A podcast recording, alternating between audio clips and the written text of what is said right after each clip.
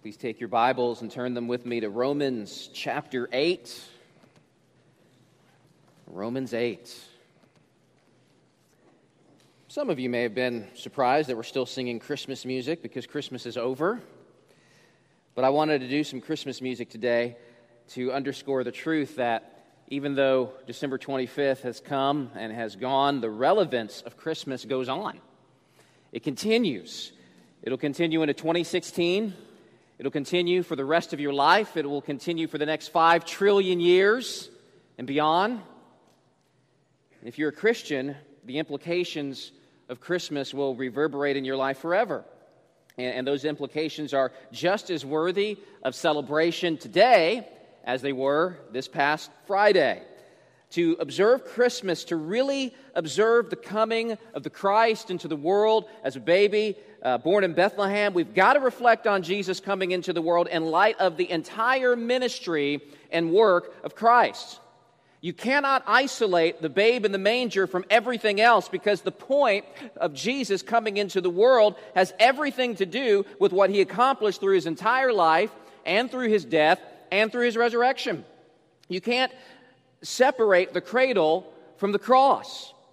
You can't separate the baby in the feeding trough from the empty tomb. It all hangs together, and to remove any aspect of Jesus' life and ministry and atoning work from the equation renders Christmas impotent and useless. So Christmas has come, Christmas is gone. So what? What does Christmas mean for you now as you face a new year full of challenges, full of uncertainty? Perhaps full of fear and anxiety for the unknown. There may be some of you who have financial fears about 2016. There may be some of you who have fears for our country as we face a very important election. Uh, maybe others have fears of terrorism. Maybe you've got health challenges. Maybe you have certain spiritual challenges. You look back on 2015 with disappointment over your failures and you wonder, can I grow in Christ in 2016? Can I overcome this sin that just keeps, keeps hammering at me? Can I be a more mature and faithful disciple for this coming year compared to this past year? Will I be able to make it through the difficulties that are coming my way or that I'm going through even now? You might be thinking, I barely made it through 2015, but I don't know if, if I can make it another year going through this. I don't know all the specific challenges and anxieties and fears that you're facing right now, but what I do know is that every single person in this room could use some extra hope, some extra reassurance, some extra encouragement as we face a new year. And I cannot think of a, a better scripture right now to share with you to calm your fears and ease your anxieties than Romans chapter 8. In Romans chapter 8, we are clearly given the ongoing, continuing effects of Christmas the ongoing glorious implications of the coming Christ into the world. And, and my prayer is that God will speak to you through the scriptures this morning and will give you all the assurance you need to help you face 2016 and beyond. Now, Pastor Steve already read the first part of Romans 8 a few minutes ago, and so let's read the rest of it right now. If you will please stand with me in honor of the reading of God's holy and inspired word. We're going to start at verse 31, picking up right where Steve left off. And we'll read through the end of the chapter. The Holy Spirit says, What then shall we say to those things? If God is for us, who can be against us? He who did not spare his own son, but gave him up for us all, how will he not also with him graciously give us all things? Who shall bring any charge against God's elect? It is God who justifies. Who is to condemn? Christ Jesus is the one who died. More than that, who was raised, who is at the right hand of God, who indeed is interceding for us. Who shall separate us from the love of Christ? Shall tribulation, or distress, or persecution, or famine, or nakedness, or danger, or sword? As it is written, For your sake we are being killed all the day long. We are regarded as sheep to be slaughtered. No. In all these things, we are more than conquerors through him who loved us. For I am sure that neither death, nor life, nor angels, nor rulers, nor things present, nor things to come, nor powers, nor height, nor depth, nor anything else in all creation will be able to separate us from the love of God in Christ Jesus our Lord. Let's pray. Father, in the mountain range of Scripture, there, there are many peaks that are very high. And Romans 8 is a, is a high mountain peak in the mountain range of Scripture. What incredible encouragement that you give to us in this chapter.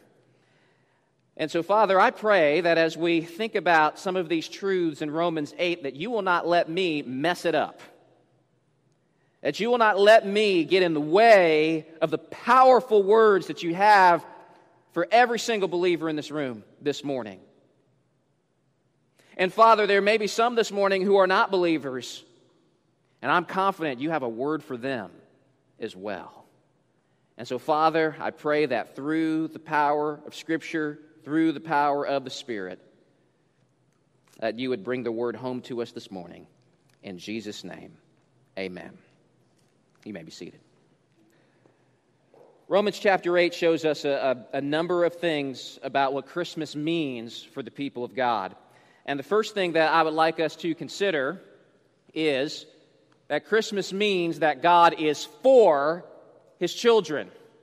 Christmas means that God is for his children. This is significant because let's be honest, sometimes we Christians struggle with doubt and, and we wonder whether God's really on our side. Sometimes we can be doubtful that God is looking out for our best interest, and sometimes it seems if God is not, maybe not even mindful of our situation and, and even mindful of what we're going through. And if you struggle sometimes with those kinds of feelings, guess what? You're in good company. Consider David a righteous man who loved God, and yet hear his anguish in Psalm 13, where he says, How long, O Lord, will you forget me? Or he says, How long, O Lord, will you forget me forever?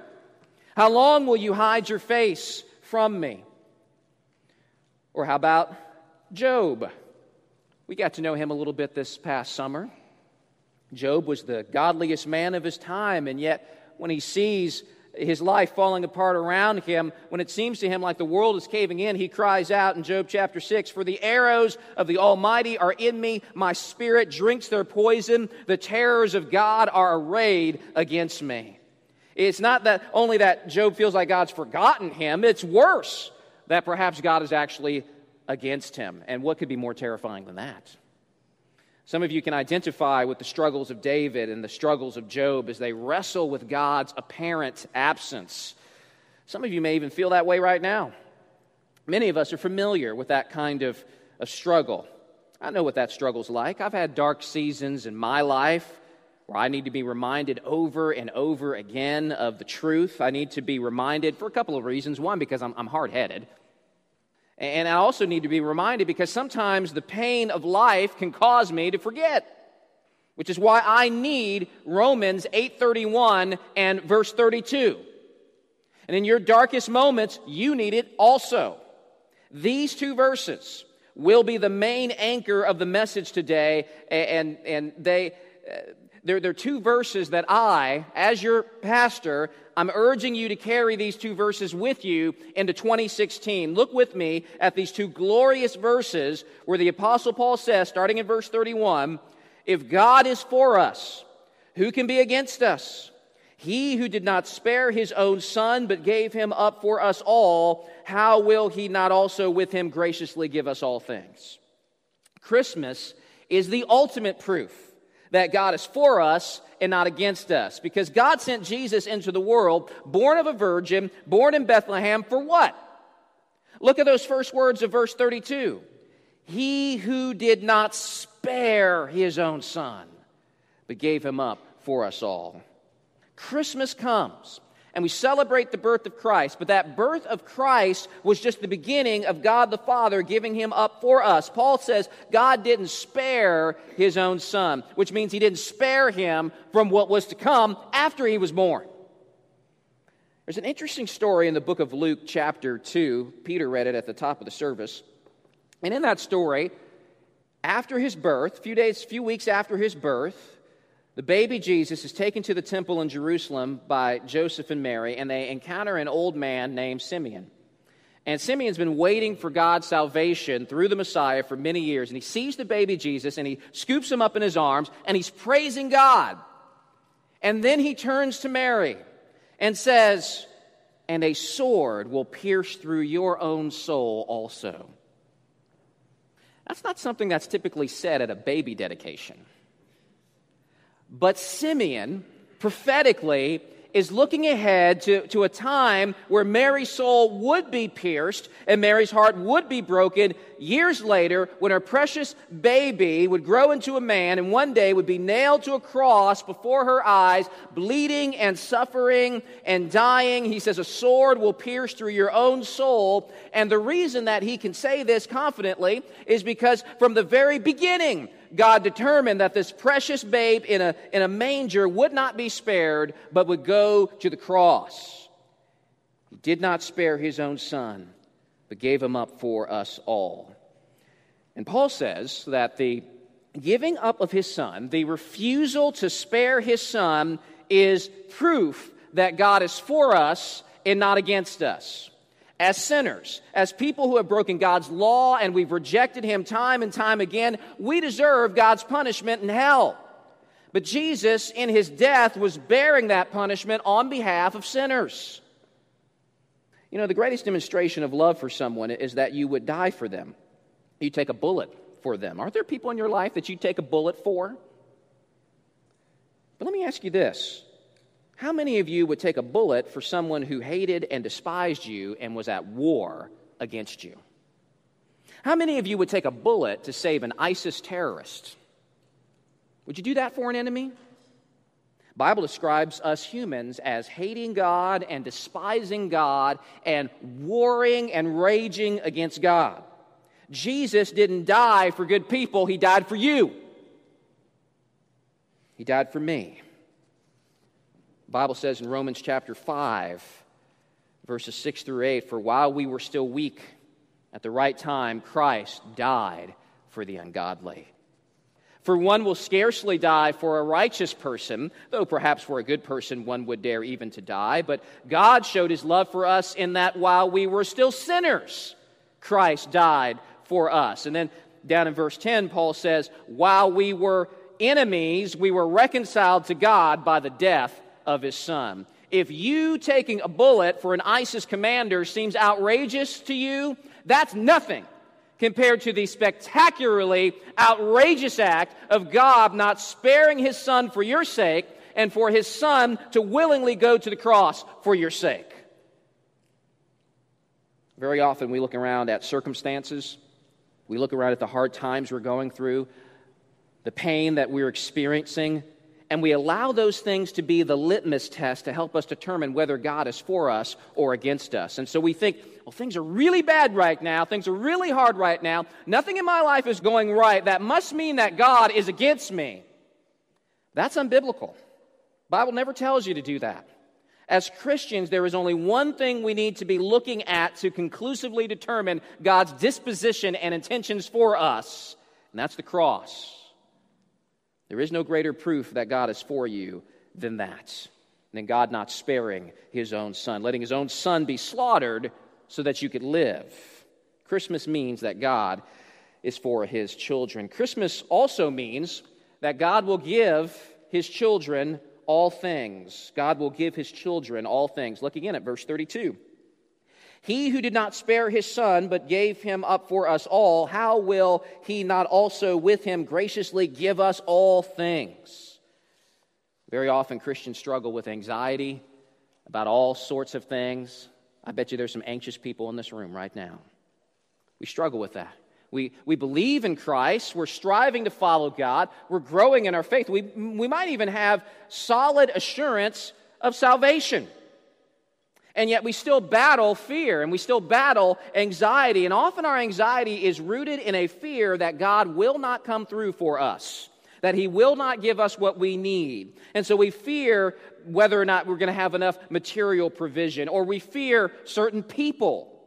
Or we fear certain situations. We may have fears that we will never have the resources or the power we need to be able to kill that one besetting sin in our life that keeps coming back and bringing us down over and over again. And maybe there are some fears you have about 2016 and you just don't know if you have the strength to get through whatever's coming your way. We have all kinds of needs. We have all kinds of fears in regards to those needs. And yet the Apostle Paul gives us the logic of Christmas to do away with our anxiety. Paul here in Romans 8 is using logic. He's arguing from the greater to the lesser. He starts with reminding us that God has done the hardest thing that we as humans could possibly imagine, which is the giving up of his own son. Paul says, He who did not spare his own son, but gave him up for us all. Paul uses the words, his own son, to help us to feel the weight of this kind of language communicates the special bond, the special affection, the deeply powerful love that the Father felt for the Son. The Father did not spare His own Son, His own Son. Some of you are fathers, some of you have sons. As much as you love your son, as much as you have affection for your son, as much as it grieves you to see your son hurt, I promise you, that the love that God has for His own Son dwarfs the love that you have for yours. If the sufferings of Christ pierced the soul of Mary, how much more was the heart of God the Father grieved? Surely, infinitely more. And what Paul wants to do in verse 32 is to have us first consider what, from a human perspective, would be the greatest obstacle that our little human brains can wrap around, the greatest obstacle that we can dream up, the biggest obstacle that might have prevented God from sending Christ into the world to purchase our salvation. And the biggest obstacle would have been God's love and affection for his own son. Would God take his own son, whom he loved so much, and turn him over to be betrayed, to be mocked, to be slandered, to be spit upon, to have flesh torn from his back, to have nails pierce his hands and his feet, to hang naked, humiliated, and shamed, hanging from a piece of wood like, like a slab of meat. And then on top of that, would the father, upon seeing his son treated this way, would the father refrain from rescuing his son in that very moment? Would he really turn his face away from his son and, and treat Jesus like he was not a son? And would the Father not only treat Jesus like he was not a son, but would he treat Jesus like an enemy? After Jesus was mocked, after Jesus was tortured, after he was beaten within an inch of his life, after Jesus was spat upon and crucified by evil men, after all of that, after man does his worst to Jesus, would God then do his worst to Jesus in that very moment by smiting him with every ounce of wrath that he has? Would the Father do that? Would he put the sin of the world on Jesus? And would the Father then take all of the anger and hatred he has toward that sin and pour out his horrifying wrath on Jesus? Would he allow his Son to go through hell? And Paul, in Romans 8, answers that question with a resounding yes. He who did not spare his own Son. The crucifixion, my friends, was not an accident. You know, I remember uh, earlier this year, I was sharing Christ with a, with a person who did not know Christ and did not know the Bible. And, you know, he heard a little bit about Jesus being killed, and he was shocked. He was shocked when I, when I told him that that was all part of the plan. He was very surprised at that. The crucifixion wasn't an, it wasn't an accident, it wasn't an afterthought, it wasn't plan B. Instead, Acts chapter 2, verse 32 says that Jesus was delivered up according to the definite plan of God. Because of Christmas, because God did the greatest thing, because He did the absolute hardest thing that we could fathom. Again, hard according to our human reasoning, hard according to our understanding. If He overcame the biggest obstacle that we can imagine, if He did not spare His own Son, but gave him up for us all, how will he not also with him graciously give us all things? You see that logic? Does that make sense? If God can do the, the biggest thing, the hardest thing, then surely he is able to give us everything else we need.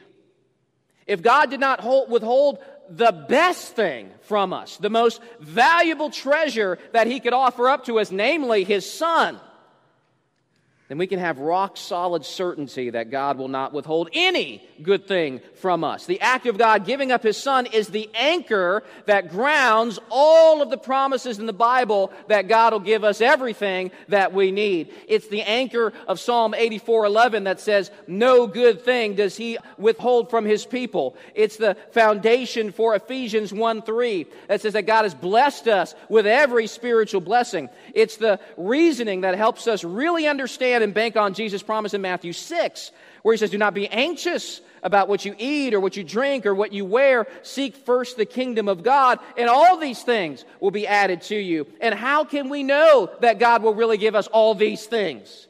Because he who did not spare his own son but gave him up for us all, how will he not also with him graciously give us all things? That's the logic of Christmas. The 17th century Puritan John Flavel writing about Romans 8, said this How is it imaginable that God should withhold after this spirituals or temporals from his people? He means spiritual or temporal blessings. He goes on to say, How shall he not call them effectually? justify them freely, sanctify them thoroughly, and glorify them eternally.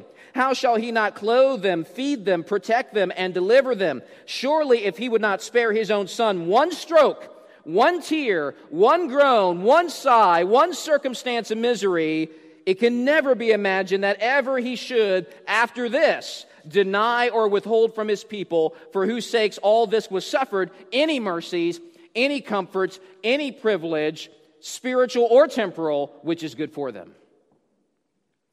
As you face 2016, as you face uncertainty and challenges and fears about the future, hold on to the logic of Christmas that he who did not spare his own son but gave him up for us all, how will he not also with him graciously give us all things? So, Christmas means that God is for his children. Christmas means that God will give his children all things, but there's something else that Christmas means as well.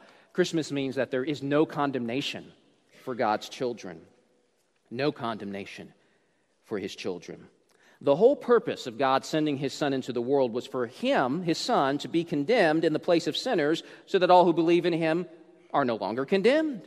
And so look down with me, Romans 8, verse 33. This is, this is kind of Paul's conclusion to all of this. Who shall bring any charge against God's elect? It is God who justifies. Who is it to condemn? Christ Jesus is the one who died. More than that, who is raised, who's at the right hand of God, who is indeed interceding for us. In other words, Jesus does not condemn us because it was He who died for us in the first place. And, and, because He is raised from the dead and, and He's at the right hand of the Father and He's interceding for us, praying to the Father on our behalf. And because Jesus lives forever, that intercession goes on and on and on and on and on. Unlike the inferior priest in the Old Testament who lived and then they died his intercession goes on and on. And that means that our freedom from condemnation is not just a one time thing. That goes on and on and on. It's a forever, it's a, it's a forever thing. You're forever free. You're forever forgiven.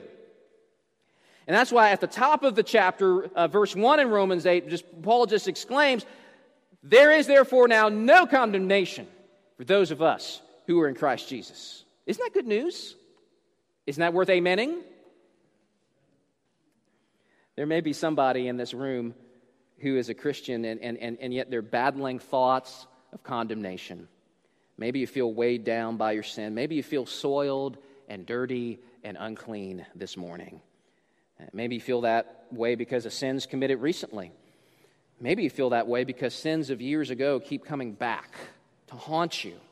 No matter how hard you try, you just can't seem to fight against those thoughts in your mind. Those words of accusation, those pointing fingers, those whispers in your mind that are saying, I know what you did.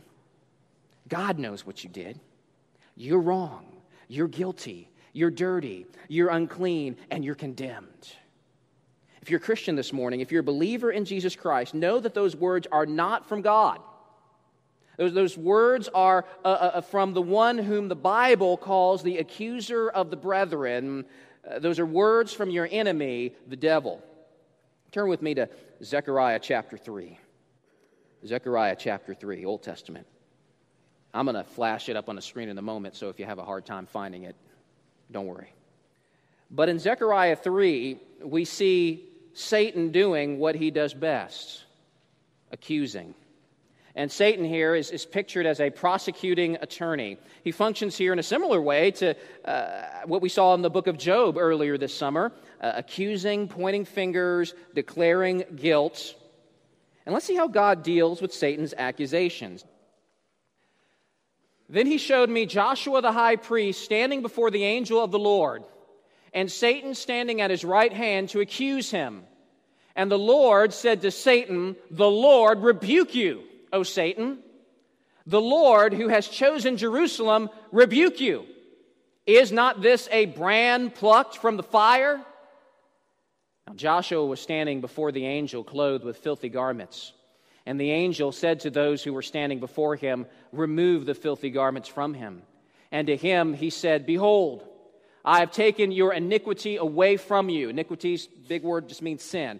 I've taken your iniquity away from you and I will clothe you with pure vestments.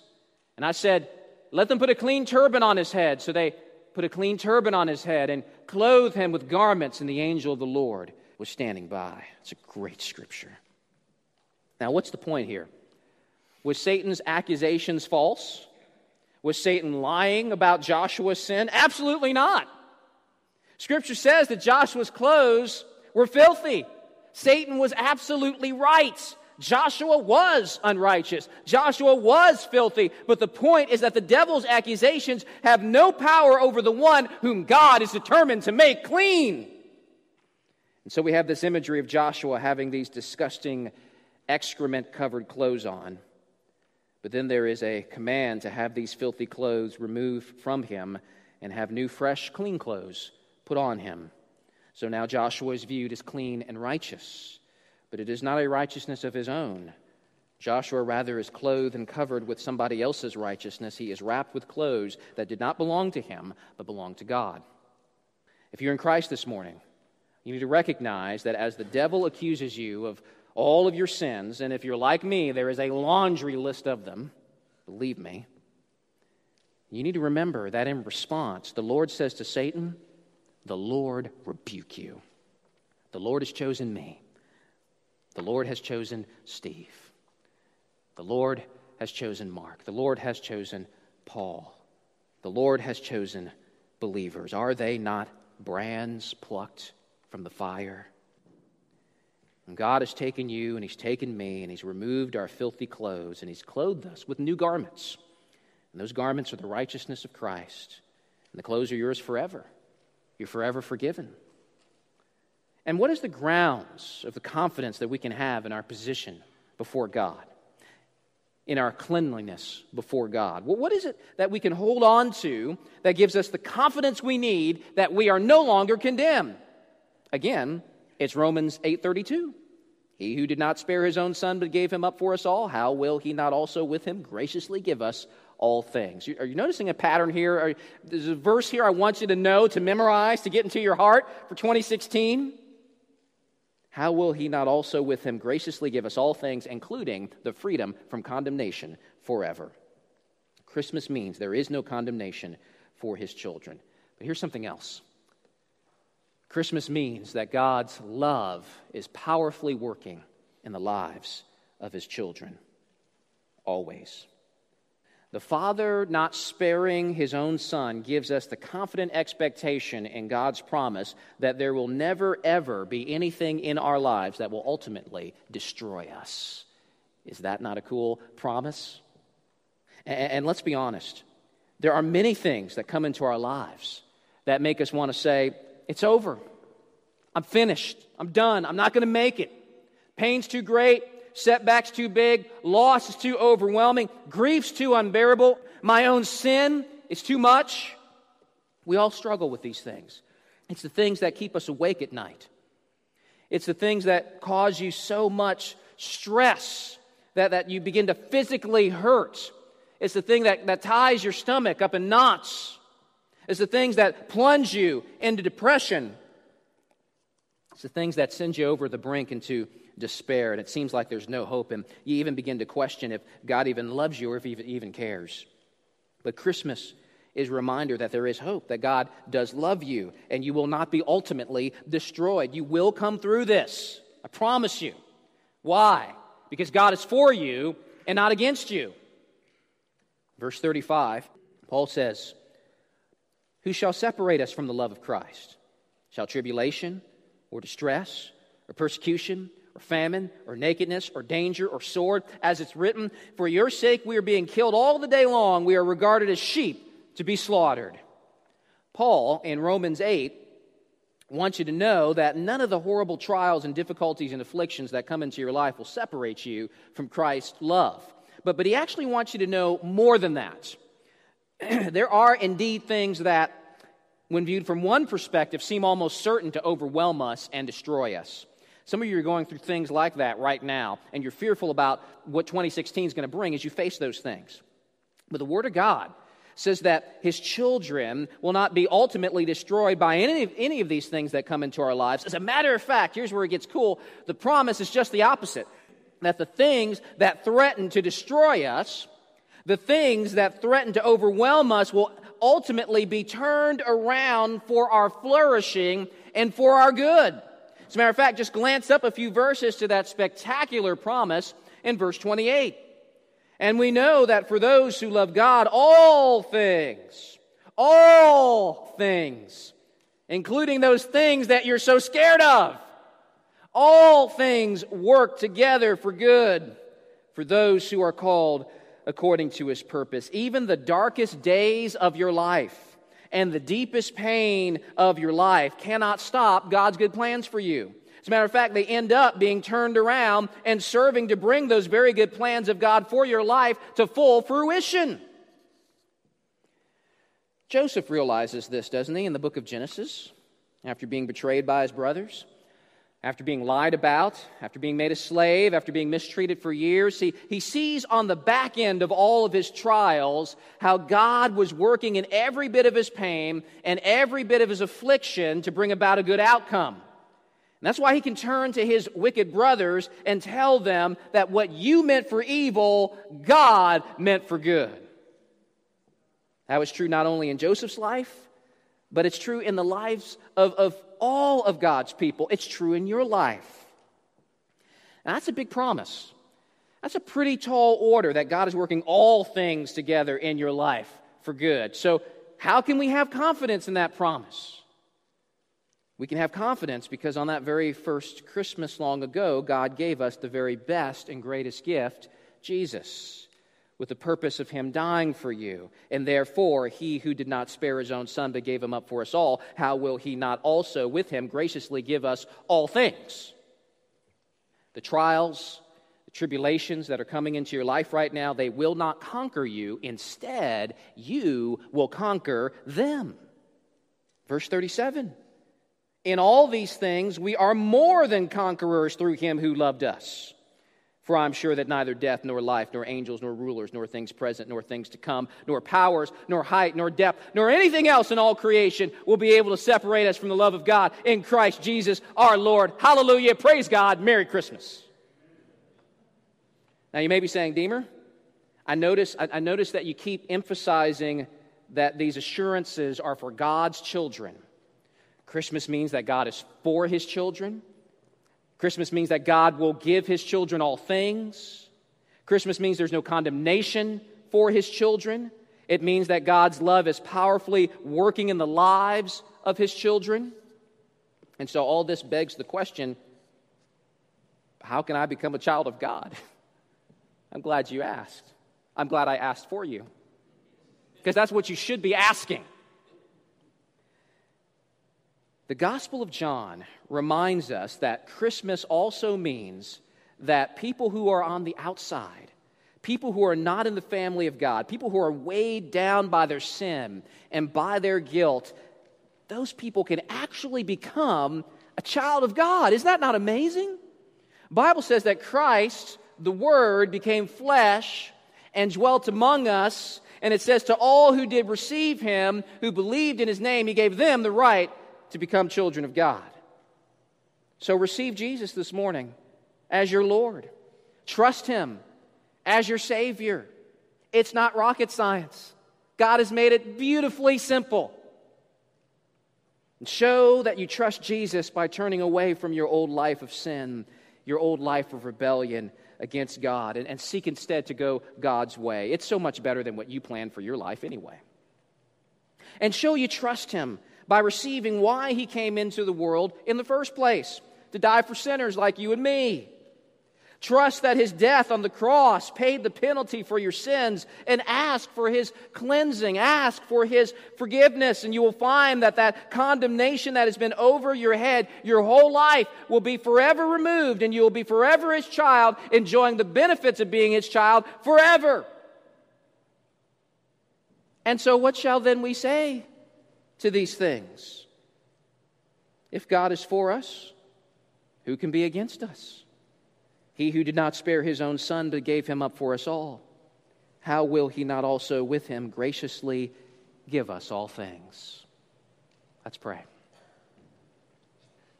Father, thank you for the encouragement from Romans chapter 8. And even now, Holy Spirit, I ask that you would move in the hearts of people this morning. Even now, would you impress the, the truth of your word on hearts and minds? And will people walk away this morning blessed and more encouraged than when they walked in this morning? May unbelievers repent and believe the gospel.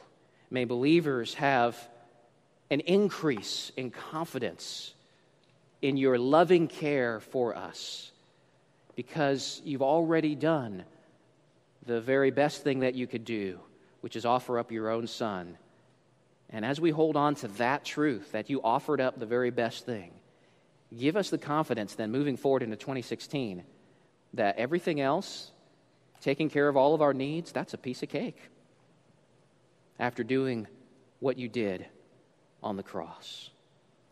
Thank you so much for that. In Jesus' name, amen.